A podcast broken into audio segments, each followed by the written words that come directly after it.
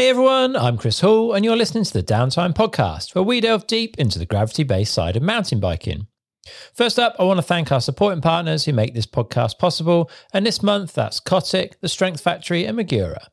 If you follow the podcast for a while, then you'll know that I ride a Cotic Rocket Max and absolutely love it. But I also love Cotic's ethos as a brand. Cotic is a small company who are focused on their customers and doing great things for the sport. Being customer focused is always an awesome thing, but with global supply chains still in a mess, it's even more important than ever.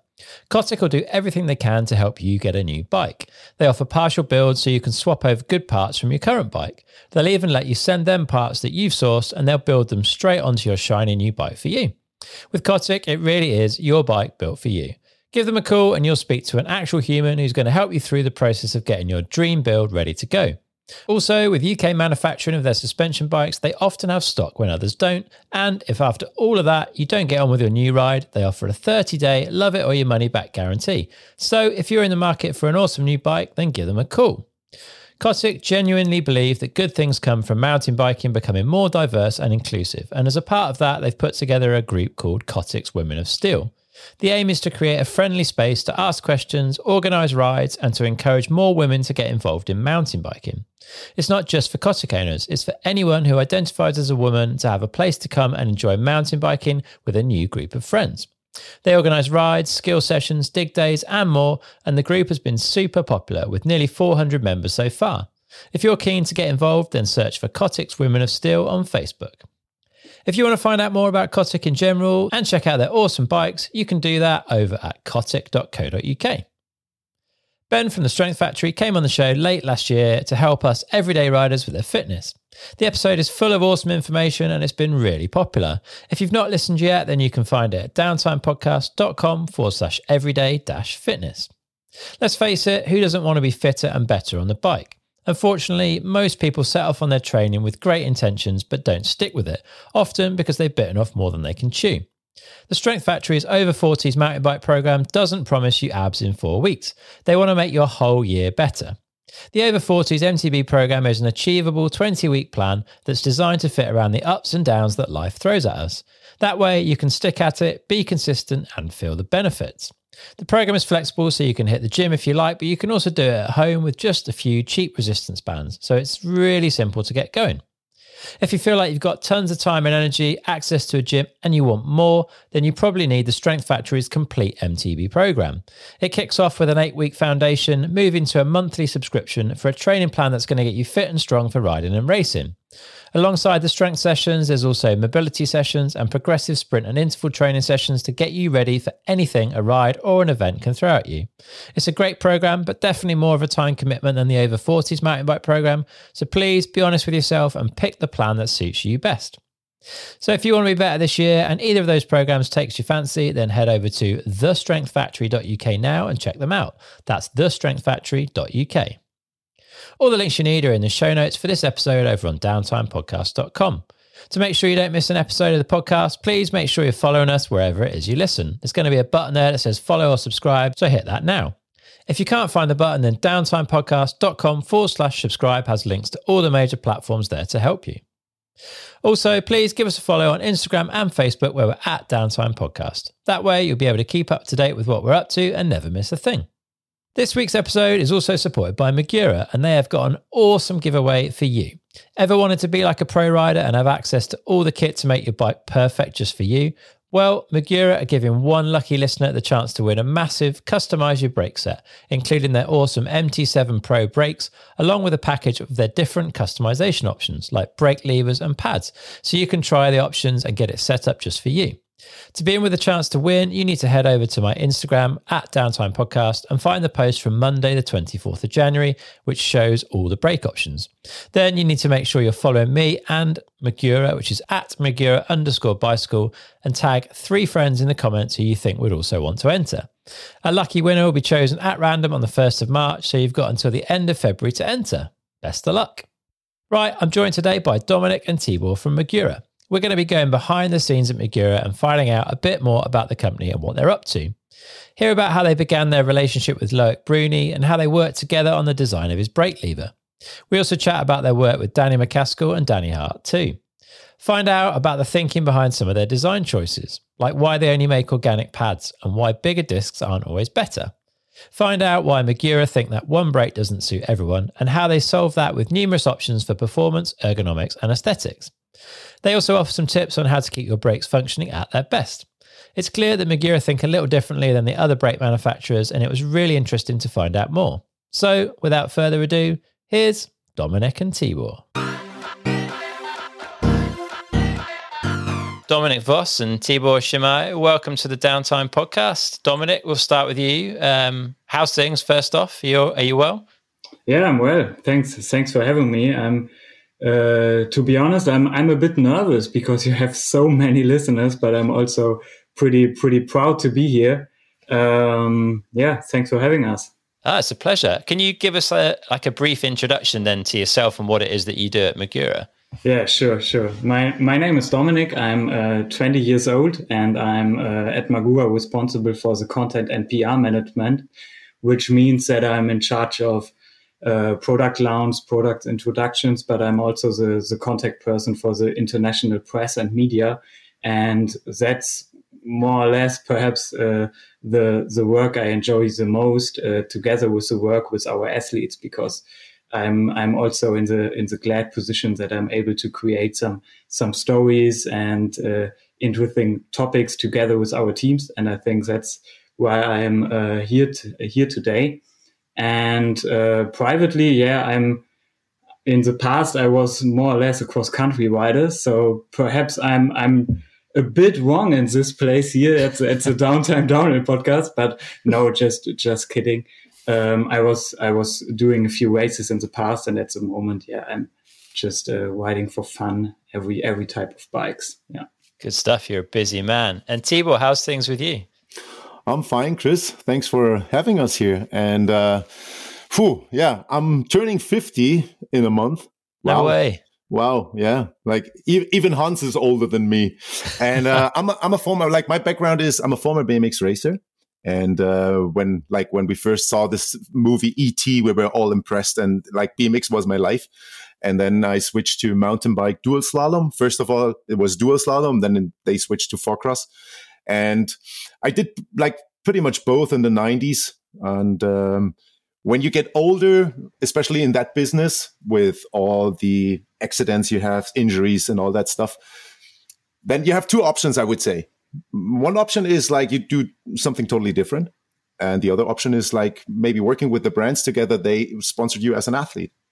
And for me, that was kind of a, a normal step because I was all like always in the in the technical engineering thing and i was always impressed by working on bikes and all that stuff so i was more or less you called it like it's a bit flat like the brand ambassador thing but what, what is the work of a brand ambassador? It's everything. It's everything. You're gonna you're gonna introduce the, the products to the press. You're gonna be on uh, exhibitions. You're gonna be the front man at the Magura booth, for example, or or whatever. Yeah, or you're gonna do camps, or you help with the production. You go to the OEs and um, and do stuff. Show the mechanics how to mount the brakes and uh, show the, these little precise things. So that's more or less my my kind of work at Magura. And nice. the way I came to Magura, that's a different story. Go on, tell us. Oh, really? Okay. So I'm a heavy man, like I would say 95 kilos. I don't know uh-huh. in pounds. And um, the Bike Magazine, it's a German, it's a German, European German magazine. And uh, they did a brake test. I was with the other brand, and Magura was the only brake I could ride a, a nose wheelie, stoppy, with one finger, with one finger on the lever with my weight. And I was so uh-huh. impressed. Like I called Magura and like Dominic knows her, like Claudia Maurer back in yeah. the days. She said, like, no, Tibor, like our program is full. I said, like, yeah, yeah, let's do something. And she said, no, no, listen, it's full. And I said, like, hey, I come over. He's like, you, you don't listen to me. And then I went there. It's a 250K drive uh-huh. I went there, knocked on the door, and it was, and it said like, no, no, no, we work together. This is the best brake in the world. So I would, like, my style is when you're hundred percent behind a product, it's easy to work with, and on the other side, you can inspire people. But you tested the brakes, and I'm yeah really uh, looking forward to say, to uh, to hear what you think about the brakes. Definitely, but, yeah. Well, we can we can talk about that a bit later for right, sure. Right. So that's Dominic, my story. Good stuff, man. Well, Dominic, give us a bit of history, right? Because um, Magura has a long history, way before mountain biking even started. So, can you give us a bit of background? Yeah, sure, sure. Uh, as you know, we we are still a German-based uh, company, and uh, we started back in the days. It was uh, 90, 1893, so uh, more than 125 years ago, and we are pretty f- proud that we are still existing. So uh, a long company tradition is is behind us. And at the moment, we are sitting in the the south of Germany. I think perhaps the listeners know Stuttgart. If you just go uh, one hour by car a bit south from Stuttgart, then we are here. So also the Alps are not too far away, and we also have some some nice mountains uh, to test our products. And we are still uh, family owned, and that's where we are pretty proud of. We are in the fourth generation of our founder. And yeah, but Magura is actually only uh, half of our company name we are called uh, Magura Gustav Magenwirt, which uh-huh. comes comes down to our founder, who was uh, Gustav Magenwirt, and who um, yeah founded founded the company. And yeah, I said 125 years ago the company was founded, and um, yeah, if you just uh, did you did you heard about products that were in in this in this year's quiz? It was it was the time of the first cars so hard hard to remember for us. Um, and that was also the the field where uh, Gustav Magenwirt started, because back in the days, uh, Stuttgart is not far away, and Mercedes Benz was was founded in in Stuttgart, and also Gustav Magenwirt was one of the colleagues of uh, Carl Benz, who invented the first the first motor cars ah. um, for for everybody everybody here in in Germany. So our our base actually is in the automotive sector. Um, and, yeah. And, and Gustav and uh, Chris and Gustav was was the guy. He was not like he was not looking for um, inventing something. He was a problem solver. Uh-huh. He was well known in Germany for a problem solver. So he was helping brands, big brands, like to solve their little problems, their little issues they have with with, with a few products. Yeah. Cool. First, first he helped uh, Mercedes Benz, and then afterwards, which is, is still existing, he helped uh, BMW to solve a problem with their motorcycles. They had some problems that the the cable of the throttle uh, broke too often, and then he did an invention uh, to to solve this product, and it was pretty pretty common in in Germany and also in Europe that uh, all the motorcycles of BMW, BMW were using this kind of throttle grip. And then this continues, and more and more motorcycle manufacturers uh, were having Magura parts. So in the in the ninth uh, in the yeah from from this years on, um, we were more or less a, a brand for motorcycle parts. Amazing. And you had some parts on the Volkswagen Beetle as well, right? Which was a huge product. Like so many of those have been made in history. I guess I guess that saved Magura's uh, butt, I would say, because they did the fuel gauge. And imagine like we you work with motorcycles and then you have the option to work with Volkswagen together and delivering the fuel gauge and like I would say trucks, like all the day, tons of trucks with this little fuel gauge amazing, amazing. That must be like in the 60s, 64, 65, something. Uh-huh. And there were many sold. Yeah, yeah, fair were, play. Yeah. And also, I mean, you guys made, I think, the first hydraulic rim brakes, which for a mountain bike, which were huge back in the 90s, especially in the trials scene, like that fluorescent yellow brake was the thing to have. And also the first hydraulic disc brakes for mountain bikes, too, right?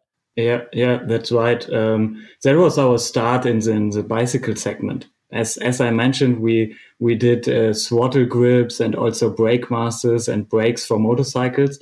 But um, then in, in the end of um, the, the 80s and the 90s, where also the, the cars gets more and more common for everybody, um, and everybody was, was changing from, from motorcycles to cars, then we had some problems that our sales numbers were also decreasing, and we and we needed a, a yeah a new product uh, to to sell. And at the same time, we we had the lucky situation that this uh, trend of mountain biking began in in Europe, and especially in Europe, everybody was looking to the US, uh, and those guys over there were riding downhill with the bikes uh, off road. That was completely new in Germany, and we also had, I think, no real products which were suitable for this new kind of riding. Yeah. And then our R&D employees and our teams were just uh, putting their heads together and invented this first hydraulic rim brake uh, to to brake bicycles, um, especially for for this new mountain bike trend. And it was the the first time we changed from motorcycle to uh, to bicycle and not even Chris, not even the guys on the trials bike. Like, remember, you know Johnny T.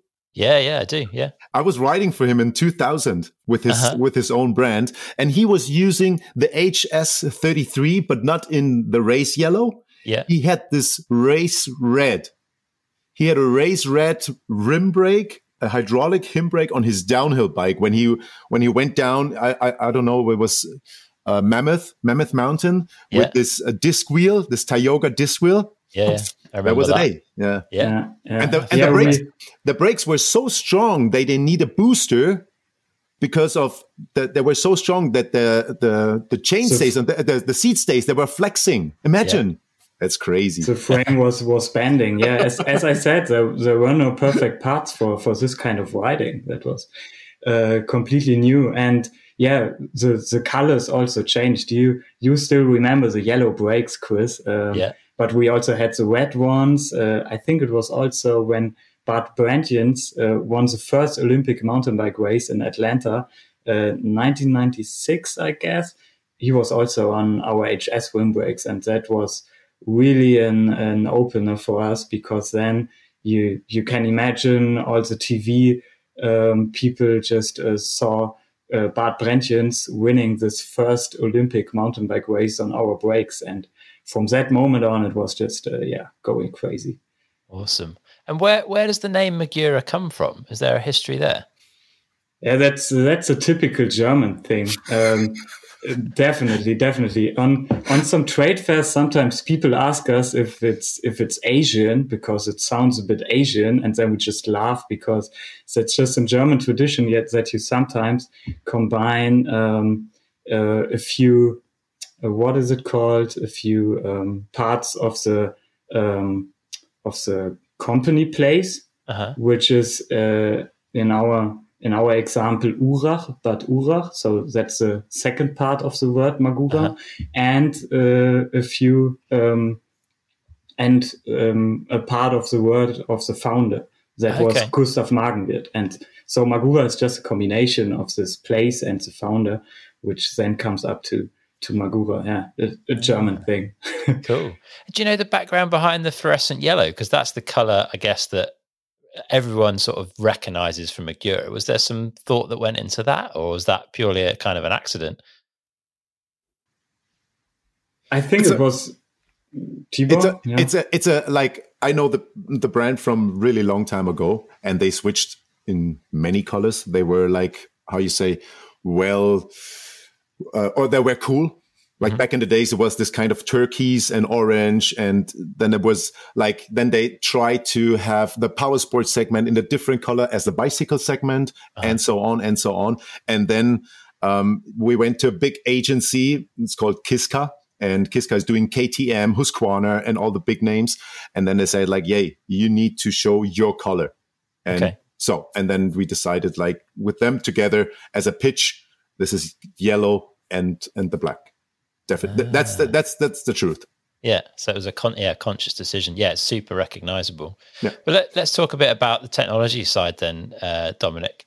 Obviously, you've had this huge history in in the motorbike world and in the automotive world. Has that helped kind of bring technology into the mountain bike side of things, and, and also does it go back the other way as well?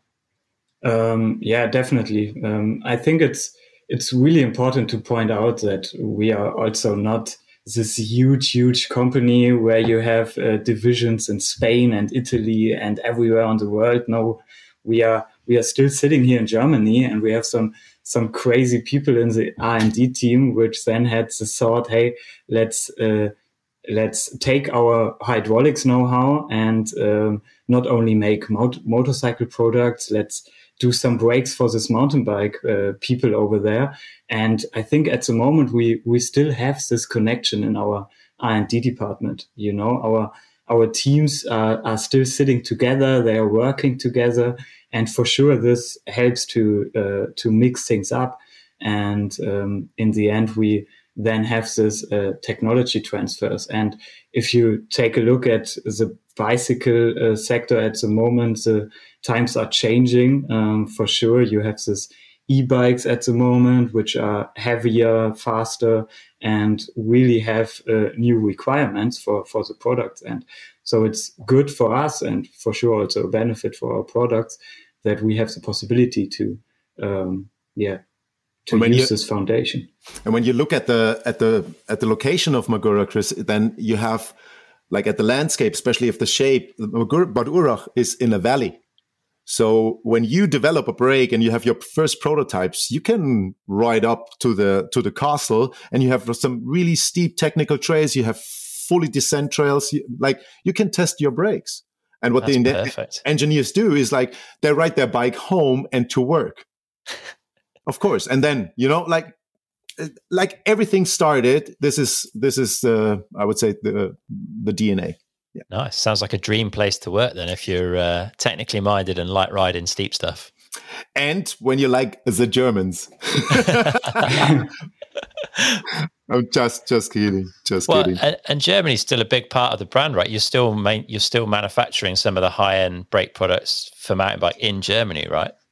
Yeah, yeah, that's right. I think that's on one hand, a, a, soft reason is that we are, yeah, as Tibor said, we are Germans, and I think we we love to be here and we want to stay here. Um, and also, for sure, we can we can train our people over here. We can uh, work with uh, work here, and here are our facilities. We have uh, our buildings over here. But on the other hand, also pretty important. Um, we are then a bit closer to our OE customers because for sure you have this huge bicycle brands and customers which are producing in Asia, but there are still many, many brands producing in Europe. And they really want this uh, flexibility and also this environmentally uh, friendly production um, possibilities.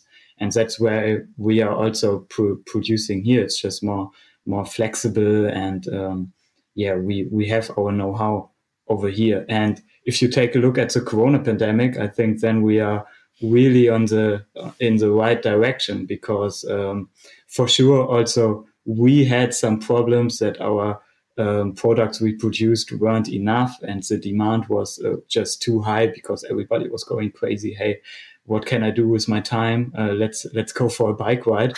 And um, the the demand was going crazy but we then had the um, yeah, the positive thing that um, we didn't have this huge, huge transportation waste uh, uh, overseas, and we were able to exceed our production numbers over here. Um, and that's definitely what what our main customers want because we are still somehow an uh, European German based um, uh, brand, and uh, our main customers are customers like uh, Cube Orbea is getting more and more important. We got Riese and Müller in the urban segment, and they are producing over here. So it makes no sense that we produce all of our product in Asia. But for sure, on the other hand, uh, we we also have one production plant in in Asia. Um, that's a bit more the the cheaper brakes, so you can generally say that the high end brakes like the MT7s and MT8 brakes they are still made in Germany. Um, and cheaper brakes are coming from Asia, but that's also because of the transportation ways. Because this OE customers and bicycle manufacturers are assembling their bikes over there, and it would make uh, no sense for us to um, to um, build the brakes over here, ship it then to Asia, then the bikes get mounted over there, and then they ship the bikes back to us in Europe that we can ride it in the Alps. So yeah, that's just uh, globalization. You guys are obviously doing a good job because you've got some of the the biggest athletes in the business on the product. Um, let's start with one of the biggest names, I suppose, Loic Bruni.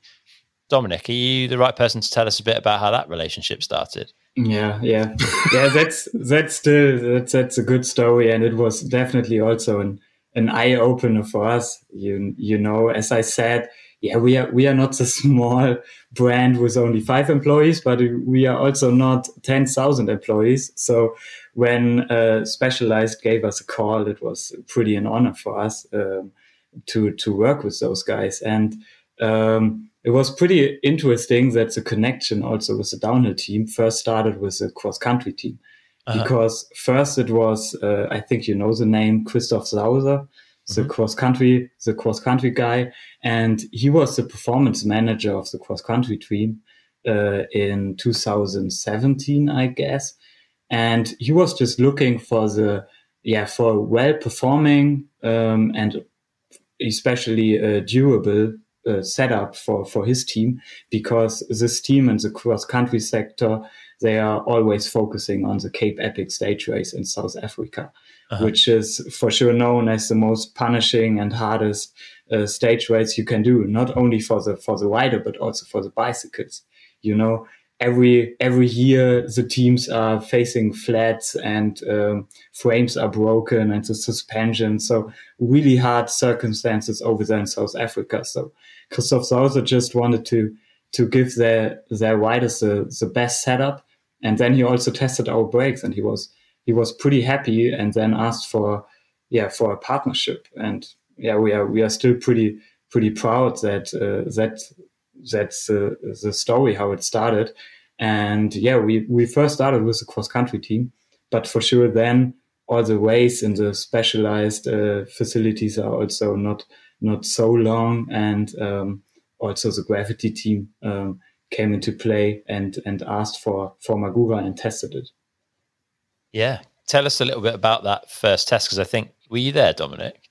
Yeah, I, it was more or less the first years when I when I was at Magura, and then I had the the honor to to go there, and I was also young. It's many years ago, and um, it was it was pretty amazing for me to to join them over there, but also for the for the whole factory. We we just packed our racing bus and a few guys from the R&D department, and I think the boss from the R&D department, and then we drove over to to Cannes uh, in south of France, where yeah. Loic Bruni is living, because we really wanted a test situation at his home where he knows every curve, every berm, every jump, just to to have the possibility to focus on on the brakes and the product. And yeah, then we drove over there, did um, mounted a brake, and did a few test runs and um, then after the first test runs, everybody was somehow waiting for, for his feedback. Hey, hey, look, what do you think? How, how is the brake? And then we really saw that, hey, we, we are talking to one of the most professional downhill riders over there because, yeah, Loic, he, he wasn't like, hey, yeah, I like the brake. Let's change this or that. No, he was he was escaping for I think 30 minutes in his bus and just making some drawings and notes. And it was really from the from the first time on it was an a cooperation on on eye level um, that our R&D teams really had the, this great feedback of of the athlete. And it was yeah it was it was nice. It's it's still a big thing for us. And um, we we did the signature lever in the end for for Loic Bruni, and we did some small changes on our brakes. So this this feedback from our athletes, it's really something where we can grow and um, make our products better.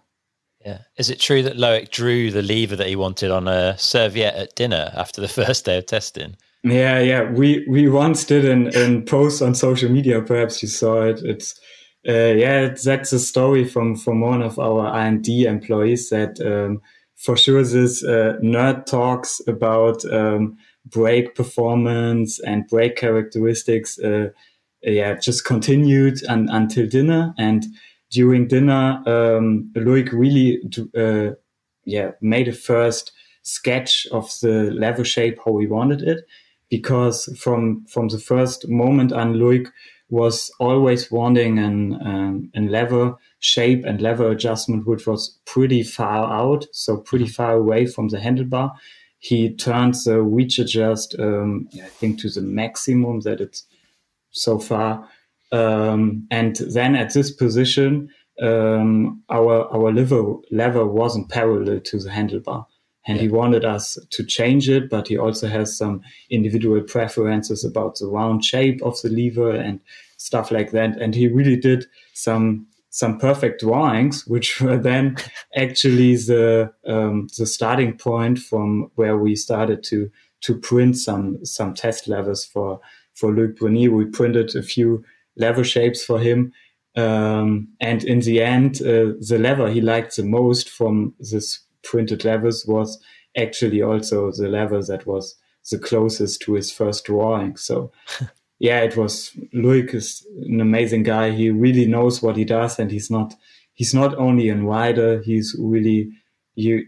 I think we would hook him up uh, for our development team if he wouldn't be a downhill rider because he's so in detailed and knows everybody everything about the product and it helps us a lot at the moment yeah that's cool and 3d printing i guess has, has become quite an important part of stuff for you then it enables you to prototype things like levers super quickly right yeah yeah quickly was was the most important thing because i think we started working with them in october or november after the season and mm-hmm also the season break is, is getting shorter and shorter. If you look uh, this year, we have the World Cup in Lourdes in, in March again. Mm-hmm. So that's just a short time period where you can test and uh, try new things.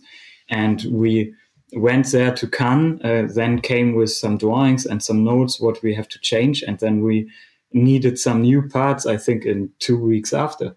Uh-huh. And uh, then we printed the lever and with 3D printing, you can if you know how to do it, then you can be pretty sure that it's uh, stable enough uh, for for testing.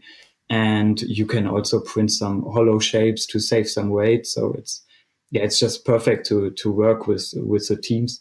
And um, yeah, actually, the the first serial production level was also made from uh, 3D printing because we then in the end had this perfect prototype individual for for Loic Bruni, and then thought, hey, why why shouldn't we make it uh, for the for the normal market? And we had a 3D print partner who was able to it did um, higher quantities for us, and then we just put it on the market. Yeah, yeah, it's and it's, it's been, changing. Yeah, it's been so popular that you've moved that away from 3D printing now, yeah, with more volume. Yeah now we changed because the volume was was so heavy.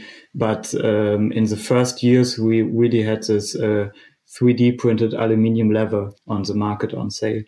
Yeah cool man and another athlete that you guys have a long-standing partnership with um, but a very different end of the riding spectrum is danny MacAskill uh, Tibor, tell us a bit about that because you've had a lot of uh, time spent with Danny, right? Uh, that's right. I like his uh, his manager Tarek Tarek Rasouli. He I raced up with him. We were racing BMX together. So I met Danny. I would say when he started getting famous, and mm-hmm. uh, when he was working with Tarek uh, with the agency Rasoulution, and we spent a time in in in Abu Dhabi at the Laureus Awards. Uh-huh. At, uh, he was invited to do a show, not as an athlete to get nominated, but I guess no, he was nominated, and Kevin Bailey, uh, he was doing the show like this way around. Yeah, and uh, that was pretty cool because all his ideas and his, I would say, compared to what Dominic said and to Loic Bruni, Danny is is the same on doing tricks they never n- never been seen. Yeah, before and he was he was thinking about like a bunny hop uh, front flip and all that stuff and how he's doing it and all that stuff and this is the same thing like when he was talking about brakes like he was wishing to have a brake lever where his finger doesn't get squeezed imagine you're okay. going to brake with one finger and the lever you're gonna like when you when you do trials it's not like that you need the modulation as much as on downhill racing or enduro riding they yep. lock the brakes and do these tricks this um, hop hop thing and all that stuff, like crazy stuff. Mm-hmm. And he locked the brakes and he was mentioned like, "Hey guys, I'm gonna squeeze my fingers." and the the shape, the back shape of the lever of the HC lever, he was it was really sharp on both edges. Uh-huh. And he said like, "Hey, can we do something like that? I don't get my finger like I said like squeezed and stuff." And uh, that's the Danny MacAskill invention that the back the back shape of the lever because he really loved the HC3 lever um, has a different shape, and this is the Danny MacAskill shape. And of course, he's he's only riding the short levers. It's a different kind of preference, I would say. Yeah. I I really love the the the lever principle. As long as the le- as longer the lever is, I really feel much more comfortable. But yeah. that's a different thing, yeah. Especially yeah. on tricks. But Danny's Danny's from the beginning. Imagine like when he was a kid and he was telling about his connection to Magura. He saw the brakes. Like his first rim brake was the Magura, the HS 33 we talked about, and it's a to be honest, it's an amazing story, and it was like uh, sure that to sign with Danny MacAskill, definitely.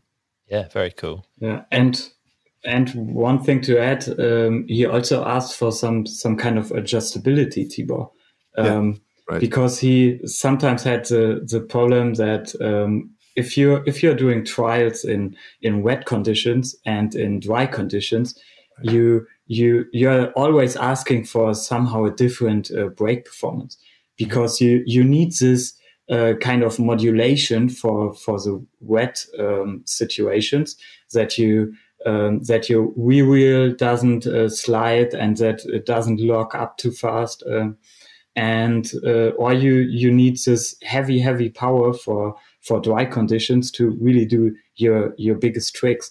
And then Danny also saw that we uh, we always had an adjustable um, brake master on the motorcycle part, which is also called the HC uh, HC3. Oh, it's hard to say in, in English. We are we are German, sorry.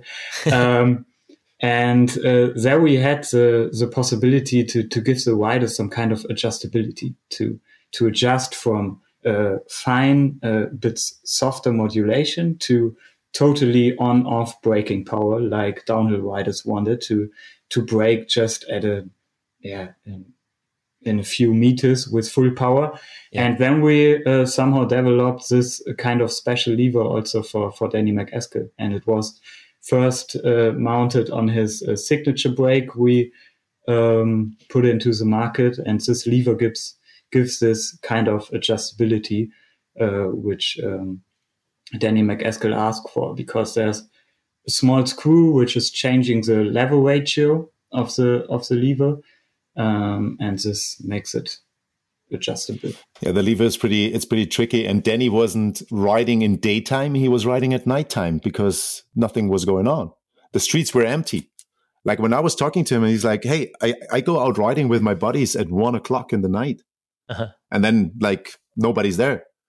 and when it's raining he, he said like rain is is it's i don't care so that's that's pretty interesting when when like when he's doing tricks when he's when he's training when he's he, i wouldn't say he's training he was he just want to ride with his buddies and i remember a, a story with danny he's like he didn't sign with the brand because his he his friends i would say more or less they said like they're not cool Right. And he sticked a long time with Orange, didn't get any money uh-huh. because it was his relationship. You know, like he's very, uh, what's the English word for that? When you very loyal, the, loyal, like yeah. yeah, loyal. He's very loyal, you know? Yeah. Cool. And, and that's, yeah. and that's, uh, to be honest, like this is, it could be silly, but it, like, this is his mentality. Is this is his, yeah, that's Danny MacAskill. Yeah. And he recently did a, a video, I think it was called Slabs, where he rode down some ridiculously steep, very long, exposed uh, rock slabs up in Scotland. Yeah. Did you did you guys make a special lever for that? It wasn't the standard HC3 that he normally use. Yeah, yeah, we did. Um, that's somehow you you can also call it the the downtime. That if you if you make uh, signature levers for for athletes and they are asking for more and more and more and then you're always doing some signature stuff and that that was also the case with this uh, video project um, now for sure we were uh, happy to help and it, it gives us some some more know-how but uh, Danny MacAskill was a bit afraid of this video project because it was just just massive those uh, rock walls on the Isle of uh, of Skye I think it was where he had hundreds of meters downhill, super, super steep, not rideable for, for normal people. And there he really asked for the most powerful setup. That was his question. Hey, Magura guys, I need the most powerful setup. What can we do? Uh-huh. And then for sure we we said to him, "Hey, you you have the MT7. That's the most powerful brakes. The brake pads are also. We can't do anything." Um, and on the rotor side, yeah, we we have this new two-piece 220 millimeter rotor. You can give it a try, but please be be careful that you will lose some some modulation because uh-huh. it's for sure totally powerful. But he said, "No, I I need this." And what what can we do more? I need I need more power, guys. You you've never been at this rock walls. If you see it, then you really know what I need.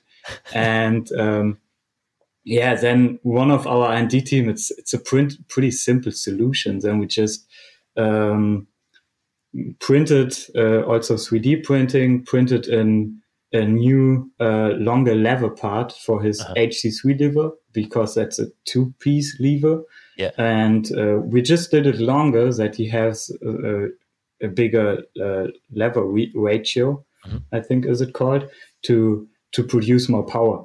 And okay. then he had the perfect setup for this uh, for this video project. But for sure, if you just ride it on uh, normal trails which are not too steep, then it's just too powerful, and your rear wheel is just blocking up and stuff like this. I I think I, with my weight, I don't want to ride it. But for for this um, for this video project, this was pretty suitable. Yeah, fair play. You've got to trust your brakes to uh, to ride down that. That was a pretty insane project. Yeah, and you've got another Danny as a more recent addition to the Magura family. Danny Hart now using the brakes. Does he differ in his kind of setup and requirements from Loic at all? Yeah, I think many athletes are, are different in the setups. We we don't have this one typical downhill setup which every of our athletes is riding, because as I said, uh, Loic Bruni wants um, his lever adjustment pretty far out, so it makes sense to to print a new lever which is parallel to the handlebar in this sec, uh, in this position that he doesn't slip or slide on the on the lever. And yeah, the the Cube Bikes crew at the moment, Max Hartenstern, the German champion, was was always riding our two finger lever, mm-hmm. which is the the longest lever, and so producing the um, the biggest power and also saving arm arm strength. Um, and also Danny Hart is using this kind of lever because I think they just want to save some some arm power on the downhills. Okay. Chris, but it's called th- th- this is the thing it's called two finger lever. No uh-huh. one writes with two fingers on the lever. Yeah. It's but I would say like beginners or yeah, but it's called two finger lever, but you're going to leave you're going to use the lever adjustment and or the the lever principle and you're going to yeah. put it like as much as direction to the stem and mm-hmm. have like the longest way so you need less effort yeah, yeah. then it's then it's also one finger lever yeah you can use it like that. Perhaps perhaps we have to change the name Tibor. It's a bit confusing. I, ha- I had the issues with the magazines. They always said like, "Hey Tibor, we go t- go back to Magura. Let's bring us a one finger lever." I said like, "No one writes with two fingers, so use it as a two finger." No, no, no. We need. I was like, "No way, no way." Yeah. That was that was pain in the yeah. Yeah, the, the name makes sense for the urban segment because there are many yeah. many right. people are still braking with two fingers because they just feel more safe. If you are not an educated mountain bike riders like like we are, then most of the people feel more safe with two fingers. Yeah. Fair yeah. play. Cool. So you clearly do lots of development with your athletes. Do you also get feedback from regular riders, and how how do you go about doing that? That's, I would say that's that's that's my question. Um, I did like many camps back in the days. Like as a as an ambassador, you're going to do youth camps, you do riding camps, enduro skill camps, whatever you're going to call it. And what I've learned, especially the last two years, I did only women's camps, and I was the only man who was allowed to go there, uh-huh. not to be like the I don't know the English expression in Germany you would say the Hahn im Korb, but it's uh, it's it's like the rooster in the in the crowd, you know. Okay, yeah. But um, what I learned is a woman, he would say, she would say, you know what? I don't want going fast. Don't tell me fast is stable. Tell me how it's how you ride it slow. And they ride in the beginning with two fingers because they say like I feel safer. So you have so many different options. You get like from the kids there, I would say they they do it not naturally. They do it what the marketing says or what Loic says or what Danny says. This is the work we do. Yeah. And um, there's so many there's so many different options, and we're gonna put all the input into the R and D to Danny to Loic, and in the end, I would say, Chris, that what we get from the athletes and from the feedback from the regular riders, this is the brake what we have right now. And we have right now, Dominic, four lever, four different levers, three, Yeah. four. Four. So you can use one body and you can mount four different levers. I guess you did it on Wednesday on mm-hmm. your on your trying. And I did. see, and this is what we this is all the input we got from the last, I would say, last decade. Okay. Yeah, yeah. So tell us a bit about all the customization options, uh, Dominic, because like you say, there's the four different levers, but you've also got disc options, pad options, and then there's a two and a four piston option, I guess, depending on which brake Yeah. you choose. Yeah, we just uh, think and highly recommend that uh, one one brake doesn't fit all. You know, um, you you have smaller hands, bigger hands. The one guy is riding in in steep stuff like uh, Danny MacAskill in the Slabs video. The other guy is just riding cross country stuff. So there are always a few things how to adjust the, the brake and to uh, to change the setup to to get in the end the the perfect performance. And I think that's pretty special at Magura. And we just learned it from from the athletes and from the camps what uh, Tibor said. And in the end, at at the moment, we are saying you can customize your brake in in three dimensions. The first dimension is the performance for sure. The the most important thing of a brake, it has to perform well. You have to have the best uh, modulation for your use, but also the best power. And there you can choose at Magura between uh, different calipers. We have the two piston and four piston calipers. And then we have uh, four different rotors from uh, light rotors for our uh, cross country World Cup guys, saving grams and having still nice amount of power for for those uh, short downhills.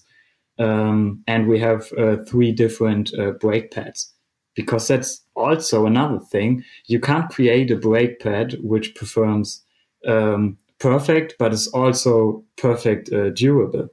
You always have this uh, compromises, and so it's it's good to really find your perfect setup. If you just think of always riding in the wet in winter conditions, I all uh, sometimes change to a different brake pad, which is more durable and gives me more modulation to have more control on on wet and slippery trails. So it's you can you can really adjust the performance of the brake um, coming along with your preferences. Uh-huh. Then the the second part is the ergonomic thing. We just uh, learned from Loic Bruni and all the other stuff. I said it bef- uh, before that some guys really want long levers, perhaps also that they are able to brake with uh, two fingers. Don't forget the urban segment, like I said. Um, and then we have adjustable levers, super light levers made from carbon composite uh, for our cross country teams. So there you can find your your ergonomics. Um, and then the third thing that's something to play with. Uh, we have also color options. You Yeah. know, we we all love our bikes, and a bike doesn't only have to perform well; it also have to look pretty good. Yeah. So we have uh, changeable colorings and uh, also um, other brake master covers. So yeah, for sure, all this customization thing it's it's not for everybody. You can also just buy our um, serial MT7 setup, and then most of the people will be happy and will get a nice performance. But if you really want to have the best performance out there and really want to adjust the brake to your needs and your use and your rider weight and your bike, then we give you uh, all the options. And I think Chris, you you tried it. It was it was pretty. Yeah, we are pretty curious right now to get to know what's what's your setup. Yeah, so I've I've been running the MT7 Pro uh, brake just kind of as it comes out the box for a, I guess a month or so, just to kind of get used to the brake. Um, and yeah, fair play. I've, the performance is pretty mind blowing. Like the amount of power. I've, yeah, I've never ridden a brake that feels so powerful, um, but still has the modulation there. Like it's not snappy. Um, it feels like you can control that power, which is really really cool. Like I've never, yeah, I've never felt like I'm need more brakes at this point, which is really cool. Um, and then yeah, I've done a bit of messing around. I haven't. The only lever I've not tried is the two finger lever so far. I haven't had time to give that go. Um, but yeah, this week I did a like a back to back with the HC3 and then with the with Loics lever. Is that called the HCW? Yeah. At the moment, we we changed the name. We call it right now HC Wide Reach okay. lever blade just yeah. to make sure, hey, this lever is um, perfectly suited if you adjust your lever reach uh, pretty far out. That's and what called wide reach. And a, yeah. be- and a better name as a two finger lever. Yeah, yeah, we are Chris, we are working on it. Chris, what kind of uh, rotor size did you uh, did you ride? So we've got uh, 200 front and rear, and it's the HC yeah, Storm HC. Yeah, Storm that's, HC, that's it. Yeah. That's right. a, the lighter enduro setup, I guess. And the performance brake pads, the gray ones. I would like uh, the regular, as you said, like yeah, out the standard. The yeah, yeah. The that's the great. Pads. That's, that's the performance pads. Yeah, yeah, right. yeah, yeah. And I think on the lever side, I think, and I, I probably need some more time, but I think I'm favouring Loics lever, which is unusual for me because I would normally run the bite point quite close to the bar, and I've I think I think it was Fabien Barel that was talking about ideally you just want to be using the very end of your finger almost to brake rather than kind of your whole finger to pull yeah. the brake in. Yeah. Um, so I set the levers up, uh, well, the Loic lever up because it, I guess because it's got that parallelism quite a long way out from the bar, it feels natural to set it up with the bite point further out. And actually, I think that suits me. Like I've tried it on brakes in the past and it hasn't felt right but it does feel right with that Loic lever.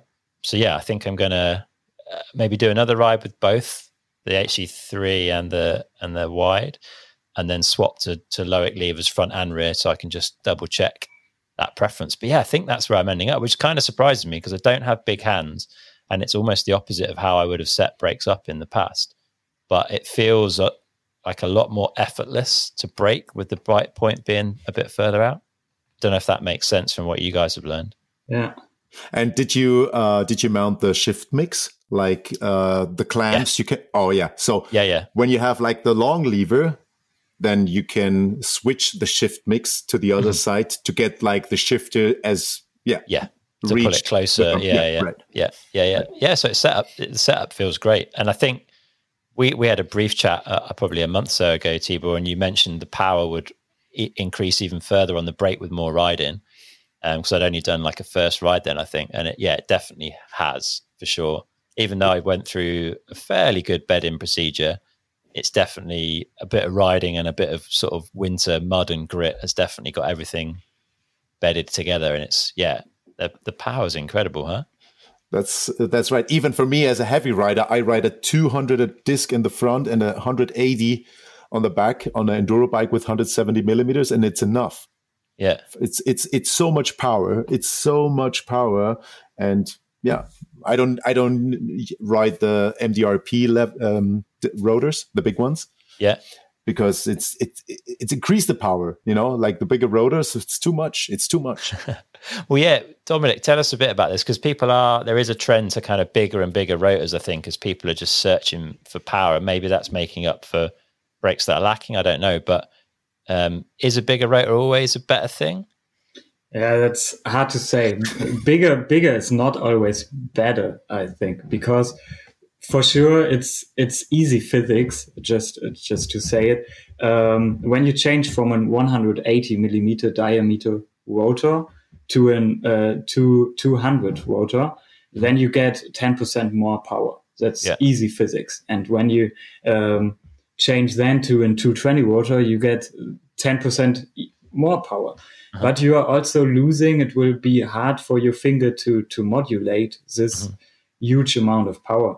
And uh, then you can perhaps get some problems on slippery trails or in, in wet conditions because your rear wheel is uh, just locking up and uh, you can't control your bike perfect. Um, we also see it uh, at our uh, downhill riders. Um, they are still on the same setup as you at the moment, Chris. They are Yeah. riding the 203 Storm HC rotors, which is not the most powerful rotor. And they also normally don't choose the 220 rotors because then they um, um, lose some modulation. And there was only one race last year where they changed to 220 rotors, and what, that was uh, Val di Sole. Okay. And I think every downhill rider, and you saw the videos from downhill uh, from Val di Sole, it's just punishing madness. Uh, I don't know how many minutes. It's not a one minute downhill. It's it's pretty long. So you really need this power and also um, yeah some some more power to to save some some arm strength. But also after Val di Sole, they changed again to 203 millimeter, and that's really one thing we we have to point out. There is there is a segment and a use where you should use 220 rotors, especially when you think of an 180 millimeter EMTB yeah, it's it's pretty heavy, pretty capable for for steep and heavy t- uh, trails. There you perhaps need a 220 rotor, but it's it's not for not for everybody. Yeah, Yeah. and you Ye- also get the problem that um, it's not that easy to to heat the brake system um, uh, up enough. If you are too light for your for your setup, um, then you will never get this uh, your brake system set up at a certain heat which it needs to to be set up correctly to be that the brake pads are bed incorrect and yeah when me i'm under 70 kilos and uh, i will never heat a 220 rotor up uh, to its where it has to be Uh, interesting. So a lot of people will think about brakes overheating. I think you know, especially if you've been riding long enough, you've probably had a brake that you've overheated. It was definitely an issue back in the day. So what you're saying is there's an there's a potential to have underheated brakes as well, right? If they're too much for your setup. Yeah, definitely. If you you you have to bed your brakes incorrectly, that's especially pretty important at with our setups. You have to do 30 stops uh, on on flat surface um, from about 25 or 30 k's. So you you have to do some sprints and then braking to really bed your brakes in perfect. That that the pads um, just get perfect. It's hard to say in English. Um, that they get that in uh, perfectly. And if you are a too light rider with a too huge uh, brake setup, then you will never get it get it right. Ah, okay. and it's very exhausting if you do this on the road on a uh, normal road you're going to be like 45 minutes sweating all over or Yeah. you have the chance to live maybe close to a bike park and they have a t-bar lift and you Yeah. can break your when you're going up with the t-bar you can break in your your brakes you know the system to get it really heated and then yeah, you yeah. have a really nice brake performance Got yeah. And Okay. don't just don't just put your brake pads in and then go for a downhill run or something. Those short braking times, um, just uh, ahead of the of the next berms, are are too short to to get your sit up uh, on the correct heat. Mhm. So really, really take your time, a few minutes, do it on the flat surface, and um, yeah, If you've if you're listening to this and you've not bedded your brakes in properly, you've just been out riding on them, can you kind of bed, bed them in subsequently and get that performance back, or is it lost on that set of pads once you've gone and ridden? Does that make sense? To be honest like what the cust like what the customers telling me like especially on camps and all that stuff they're done Okay. they're done if you're going to do this mistake like you maybe you can you can use the rotor but the brake pads for sure they're done. You need mm-hmm. for sure 100% new brake pads, and then you have the chance, but you have to do this uh, this breaking in again. Yeah, definitely. Definitely. And perhaps perhaps another tip from my side: when you are riding, perhaps a day it's it's just shitty weather and it's uh, totally Good only point. dirt on the trails. Then you can also after this day uh, do another bed in procedure uh, okay. with your brakes to get rid of all this dirt of your brakes. Uh-huh. So um, yeah, when you really want the perfect performance, do the bed in procedure sometimes during the year, not only at the beginning. Do okay. it also a few times uh, later, just to get rid of all this uh, dirt and and bad surface of your brake pads. And then you have them clean again and yeah. perfect performance. Got yeah. And you talked about pads. All your brake pads are organic. Is that right? Yeah, that's that's right. At the moment, all of our pads are organic. Um, one thing is that uh, we then just have the perfect performance for for us, and uh, with organic pads, it's easy to now not easy, but it's it's possible to adjust uh, the characteristics while development a bit smoother mm-hmm. um, with different organic uh, options. And uh, on the other hand, um, you know, while developing a brake, it's always important that the heat doesn't get inside the, the caliper and uh-huh. more or less uh, stays a bit more in the rotor to um, to get the stability, the heat stability. And sintered brake pads, which are metallic, obviously, um, they build a heat bridge between the rotor where the brake gets hot and yeah. also the caliper. So in the end, you get a really hot caliper, and this uh, may cause, on one hand, the durability of your brake with all the um, the rubber parts inside, and um, it will also um, change the stability of the brake. Yeah, so you can get brake fade or bite position wandering yeah. about that sort of thing. Correct. And, and that's why it's so important that like all Magura brakes they develop in a bundle. You know, like if you now switch to a different rotor company, different brake pad company, what people uh-huh. do because they yeah, yeah. they are in the forum and they say like, hey, use this brake and do this and switch and and do this and that. Don't do that. Don't do that. You're gonna you maybe it's it's better in the beginning because you do you didn't do the the brake uh, uh, the break in and all the procedure and but for long lasting brake, use a Magura rotor, Magura brake pads, and a Magura brake. And the adapter for sure. The adapter. Got you. Okay. And I think, as with all brakes, I've heard a few people say that they're very easy to bleed, and some people have said that they have issues with them. Are there any tricks that you guys have to to get that bleed perfect? What you can do, uh, uh it's, it's, so funny. I did a I I had a bet with a with a journalist on a on the Eurobike exhibition, and I we had this bet going on to bleed the brakes in 24 seconds. If I'm not if I'm not able to do it, I had to do like 20 push-ups or 24 push-ups, and we made it. But this is the the the the 30 the 30 seconds bleeding. Mm-hmm. So what you need is like we have we have three options. We have like you're gonna mount the brakes and you're gonna do the hosing into the frame. This takes longer. Okay. Yeah, yeah. So your brakes are mounted and you have problems with uh, yeah with the pressure so then you can use the 30 seconds bleeding procedure you need mm-hmm. the syringe you need the 25 uh, Torx and which is really cool every screw on the mountain on the magura brakes are 25 Torx that's okay. pre- that's pretty cool and nice. you need the the mineral oil um, the the magura blood and some paper towel what you do is you're going to use your, you're going to put your lever in a horizontal position. Mm-hmm. You're going to open the screw and then you fill up the syringe with 20 milli, milliliter of Magura blood. Yeah. You're going to add five milliliter of air. Uh-huh. And you make sure you have a hole on 30 millimeter. So listen, you're going to put the syringe into the brake lever you're going to pull out, press in, pull out, press in, pull out, press in, and you're going to see some bubbles going up.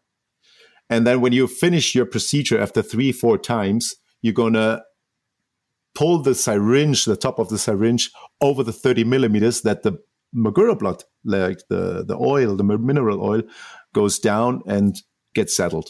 And then you're going to put your finger on the hole and you're going to remove the syringe and your brake is bleeding. You're going to clo- close the screw and all that stuff. That's yeah. pretty fast. That's, I would say, like, that's a pretty fast procedure. You're going to find it on YouTube. Mm-hmm. That's the fastest thing you can do. And the most important thing to do this, you need new brake pads or you're going to use the, the brake pad saver yeah, I was going to ask about this. So they come fitted, don't they, with this like looks yeah. like it's just a pad spacer, but it's got quite a, lot of other functions as well, right? Right, right, right. But like you have to use this, otherwise you're going to have too much mineral oil in the brakes. So uh-huh. don't do this procedure when you have like I would say pads. Yeah. exact worn out pads. Okay, That's, yeah, because you're going to end up with the brake right. rubbing, right? Yeah, and like you all you always it's always possible like to mount a Magura brake, uh, do the internal routing without bleeding them. Okay. Imagine you're gonna cut the housing, okay, yeah. and you're gonna left. I would say like, who? That's going to be hard to explain and not showing the people. You know, I can do you signs because we're on the video chat, but imagine you're going to leave 20, 20 centimeter uh, lever to the uh, 20 centimeter housing to the lever. Uh-huh. You left it over.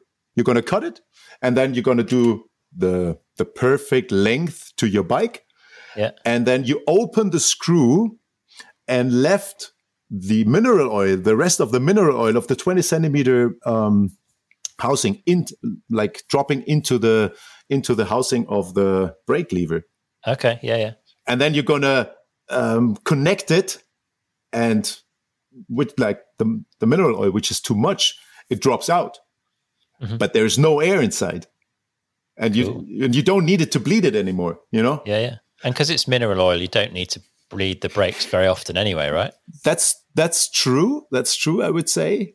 But like if you do this procedure, if you do any mistake, I would say you have to bleed it. Yeah you have to bleed it. But um, like a service, it's it's I would say service free. But if you do like twenty thousand uh, vertical meters uh, in two months, let's check it or uh, remove the oil, or it, it, depends on how how much you ride your bike. Yeah, yeah, yeah. And, and how, you, can you offer any guidance on how you'd know when you need to bleed the brake? Just after general use, like do they start to feel different or? That's definitely, but to be honest, like I would check my bike every season, at uh-huh. least. Uh, yeah. At least if you ride it very often, earlier, every two months, but at least every season, even like the suspension, the bearings, the bottom brake, like, yeah, you, you know, yeah. Yeah, fair play. And it seems like you guys have put a lot of, uh, of effort into like the instructional side of things. I think the brakes themselves have, they come with the most comprehensive set of instructions I've ever seen with a brake. Um, and also like you've got loads of stuff on youtube like there's a video for everything right yeah yeah we just we just want to help i think i think we have so many options and there are so many things you can you can tune on your brake and for sure that we then need the instructions because yeah we just want to be open that that everybody can feel the difference when you change some some um, parts on your brake and stuff. And therefore we we have a huge uh, youtube channel with all the introductions and uh, tech videos and stuff.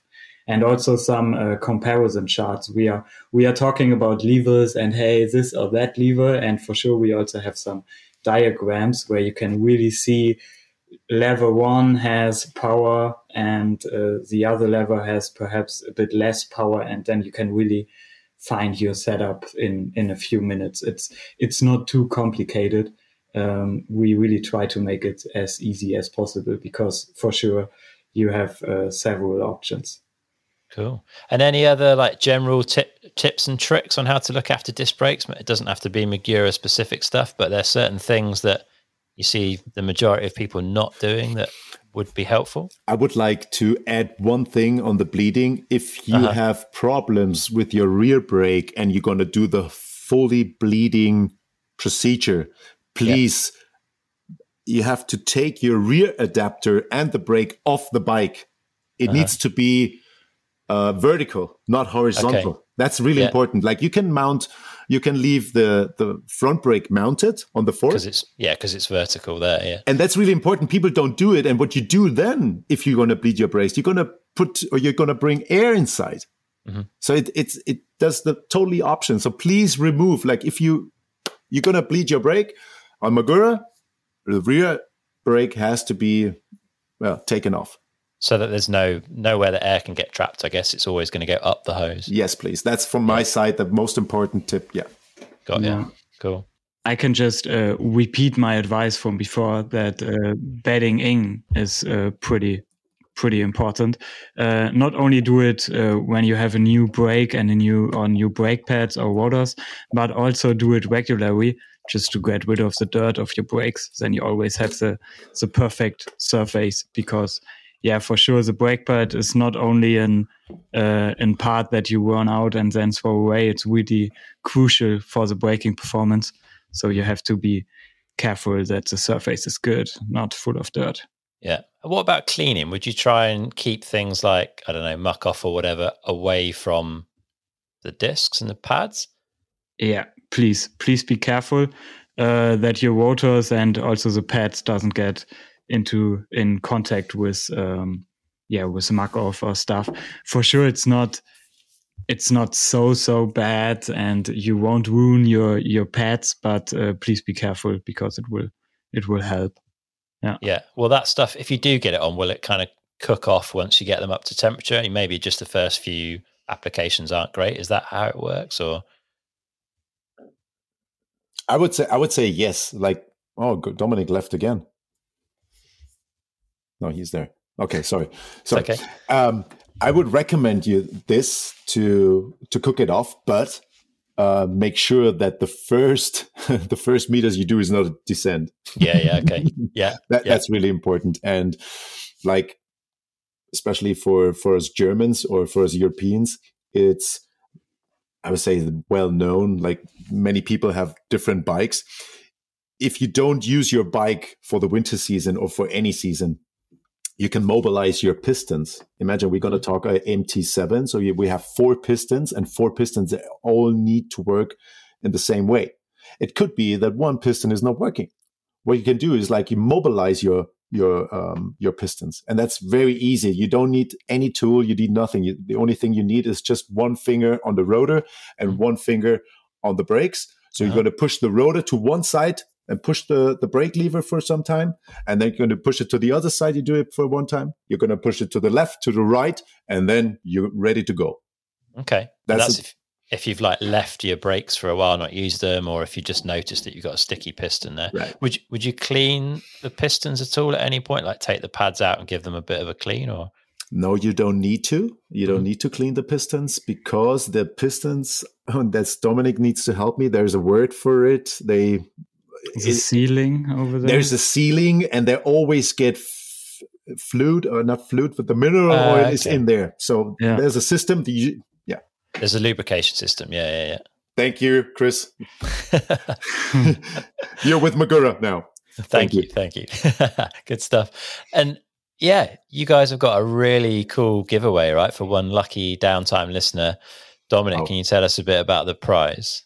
Yeah, yeah. Um, I'm I'm glad to tell you. Um, we we want one of your listeners uh, to really feel that one brake doesn't fit all, and uh, that's why we are giving away a complete set of uh, MT7 brake together with uh, different rotor types and also lever types and brake pads, just to give one listener the the full setup of a pro athlete uh, to try and and find his setup like like you did, Chris. And uh, yeah, perhaps in the end, it would be nice for us to to get his feedback also, and perhaps also for your listeners and followers to to get some some information uh, what the winner was choosing and uh, likes the most. Definitely. Yeah. And I'll um I'll put some information into the intro and outro of this episode. So people hopefully will already know how to enter. Um, if they don't, it'll be in the outro for sure. And I'll uh, yeah, I'll repeat that uh, on a few different points so that people can get stuck in and enter because it is an awesome prize. Yeah, I've I've really enjoyed uh, tinkering, I guess, playing around and trying different things and uh, and experiencing that because yeah, I've I've never had the opportunity to change brake lever on the same brake, and it's been really interesting. And I definitely think I've been able to home in. I don't think I'm quite there yet, but I definitely think I'm going to end up with a better brake setup for me as a result of having those options. So yeah, it's it's super cool. So thanks thanks for that. And yeah, I'm uh, stoked to get one listener through the same little experiment because it's a lot of fun. Um, yeah, it's been really interesting finding out more about you guys and about Magura and the way you work with all the athletes and and what's been going on there. If people want to find out a bit more, where should they be looking? I think for the tech informations, YouTube is a is a place to be to uh-huh. to perhaps scroll uh, through our videos and enjoy some some advices how to get the best setup and uh, installation of your brake. And then, yeah, for sure, Instagram, website, we have all, but mm-hmm. I would recommend the YouTube. Cool. Okay, I'll put links to all of that in the show notes for the episode over on my website so people can find that. But yeah, thanks a lot. And uh, hope you guys have a good 2022 with all of your athletes and race programs and all the stuff you've got, got going on. And hopefully catch you both at a race or an event sometime soon. That would be great. Thank you, Chris. Thanks for having us. Perfect. Uh, it's a pleasure. Cheers. All right, that's it for this episode with Dominic and Tibor. I really hope you enjoyed it. Thanks to Magura for supporting this episode. Don't forget that you can win a full MT7 Pro customize your brake bundle from Magura. All you need to do is to head over to Downtime Podcast on Instagram and find the post from Monday, the 24th of January that shows all the brake options. Then you need to make sure you're following me and at Magura underscore bicycle and tag three friends in the comments who you think would also want to enter. One lucky winner is going to be chosen at random on the 1st of March, so you've got until the end of February to enter. Best of luck! A massive thanks to the Strength Factory. If you live a busy life but you're looking to make sustainable gains in your fitness this year, then their Over 40s MTB program is for you. The program is written so that you can do it in a gym, but you can also do it at home with just a few resistance bands. If you want a bit more than that and you've got more time and energy, then their complete MTB program is the one for you. So if you want to be better this year, then head over to thestrengthfactory.uk now and check the programs out. That's thestrengthfactory.uk. Also, a massive thanks to Cotic, a brand that not only makes great bikes, but are also doing good things for our sport and for the planet in general. Their customer focus means that they've adapted to all the supply chain disruption by offering partial builds and offering to swap out components with stuff you might already have. It really is your bike built for you. So if you want a new bike, they're going to do everything they can to help you make it happen. You can check them out over at cotic.co.uk or give them a call and talk to an actual person about your dream build. If you like print and you want a quality mountain bike product in your life, then the brand new biannual Downtime EP is the one for you.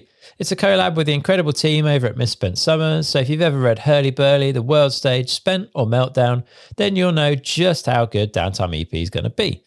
Head to downtimepodcast.com forward slash EP now to get yourself a copy of issue one. Also, the full range of merch is ready to go over at downtimepodcast.com forward slash shop. There's t shirts, sweatshirts, shorts, and joggers, and all proceeds go to help improve the show. All the links you need are in the show notes for this episode over on downtimepodcast.com. If you're still listening and you've got a bit of time, there's a few things you can do to help out. The first and most important is to spread the word. Tell your rider mates about the podcast because the more people who listen, the easier it is for me to keep this thing going. Secondly, share the episodes on your social media. It's an awesome way to spread the word and get some buzz going around the episodes. And if you've got a bit of time left, then a review on Apple Podcasts is still super helpful too. All right, we've got another awesome episode coming up really soon. But until then, get out and ride.